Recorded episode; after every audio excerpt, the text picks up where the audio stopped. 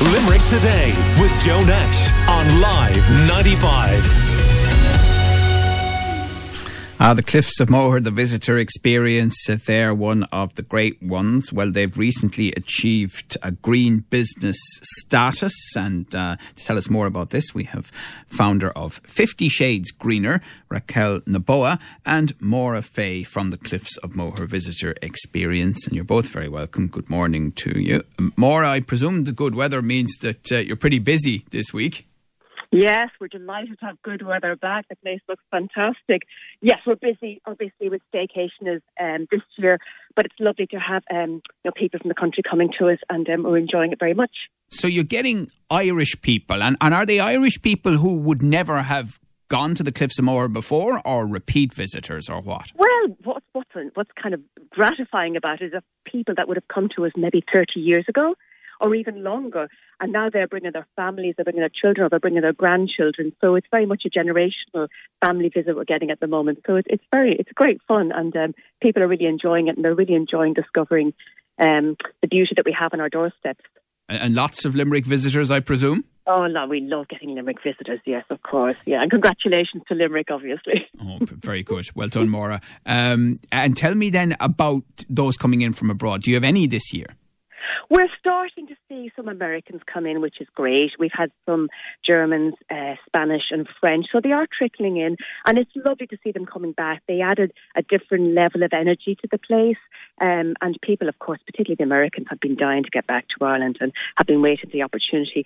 So they are coming back, still in small numbers, but certainly um, it's a big improvement. Yeah. Right. So, Raquel, what did Maura and the team at the Cliffs of Moher Visitor Experience do to gain this green business status? Hi, Joe. Lovely talking to you. Hi, Maura. Hello. Right. So, yes, um, the Moher Visitor Experience joined our program there about four months ago. Um, it is a program that is now fully funded for all Irish hospitality businesses, and they've went through a process. It's a 50-step process to measure, observe, implement, and monitor your business carbon emissions.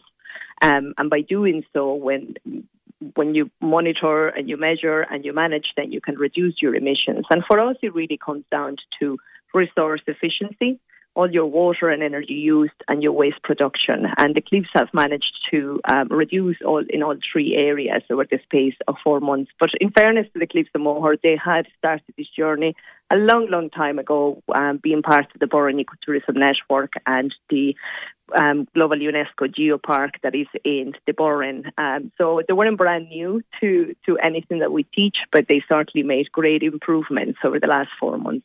Right. And how big a challenge is it, Maura, for others that might be listening and thinking, I wonder, could we do our bit for it? Yeah, well, Joe, to be honest, we, we it's more, no more of a challenge than pleasurable at the moment. We're really enjoying it. About half of our staff members are actually on the green team, and those who aren't all have a very healthy and active interest as well. We take our obviously we take our green commitments very seriously, um, and you know one of our objectives is to protect the biodiversity in this amazing area. So um, our staff really consider themselves caretakers of the cliffs, and they mean that in a sustainability and an environmental way. So we have we recycle throughout the whole site. Um, we're very, we look at um, electricity conservation um, and water conservation, and, and staff are all educated from all levels, from the director down. And now what we do is we incorporate this into our home lives as well. This tends to permeate throughout the whole region, so it becomes it becomes a way of life, I think, and, and there's a great deal of satisfaction to knowing that we're doing our best to help the environment to, and to run a sustainable business. Hmm, and I suppose, Raquel, if people don't start doing this now, there are obviously the medium and long term impacts of it, but also they're very likely, frankly, to be forced into it, aren't they? Just by virtue of what the government is talking about and, and the plans, that, probably driven partly by the Greens in coalition. Um, yes, yes and no, I guess, Joe. I, I, do think that society has been shifting themselves before any of this is being implemented at government level or forced as such into people. I myself have been working in this area for four years and I saw a huge shift in mentality from the pandemic until now. People do want to be more environmentally conscious, um, and the majority of people, the problem is they don't know where to start they, they, they don't know what it is they can do. And this is why it's so important for our governments and our public agencies to provide free environmental education at all levels, not just for businesses, but also for, for lives, for, for students, for primary, secondary schools. Um, and we are seeing happening, it, we're seeing that happening in Ireland now, very thankfully. Um, but I do think society has made this push for change before government did it.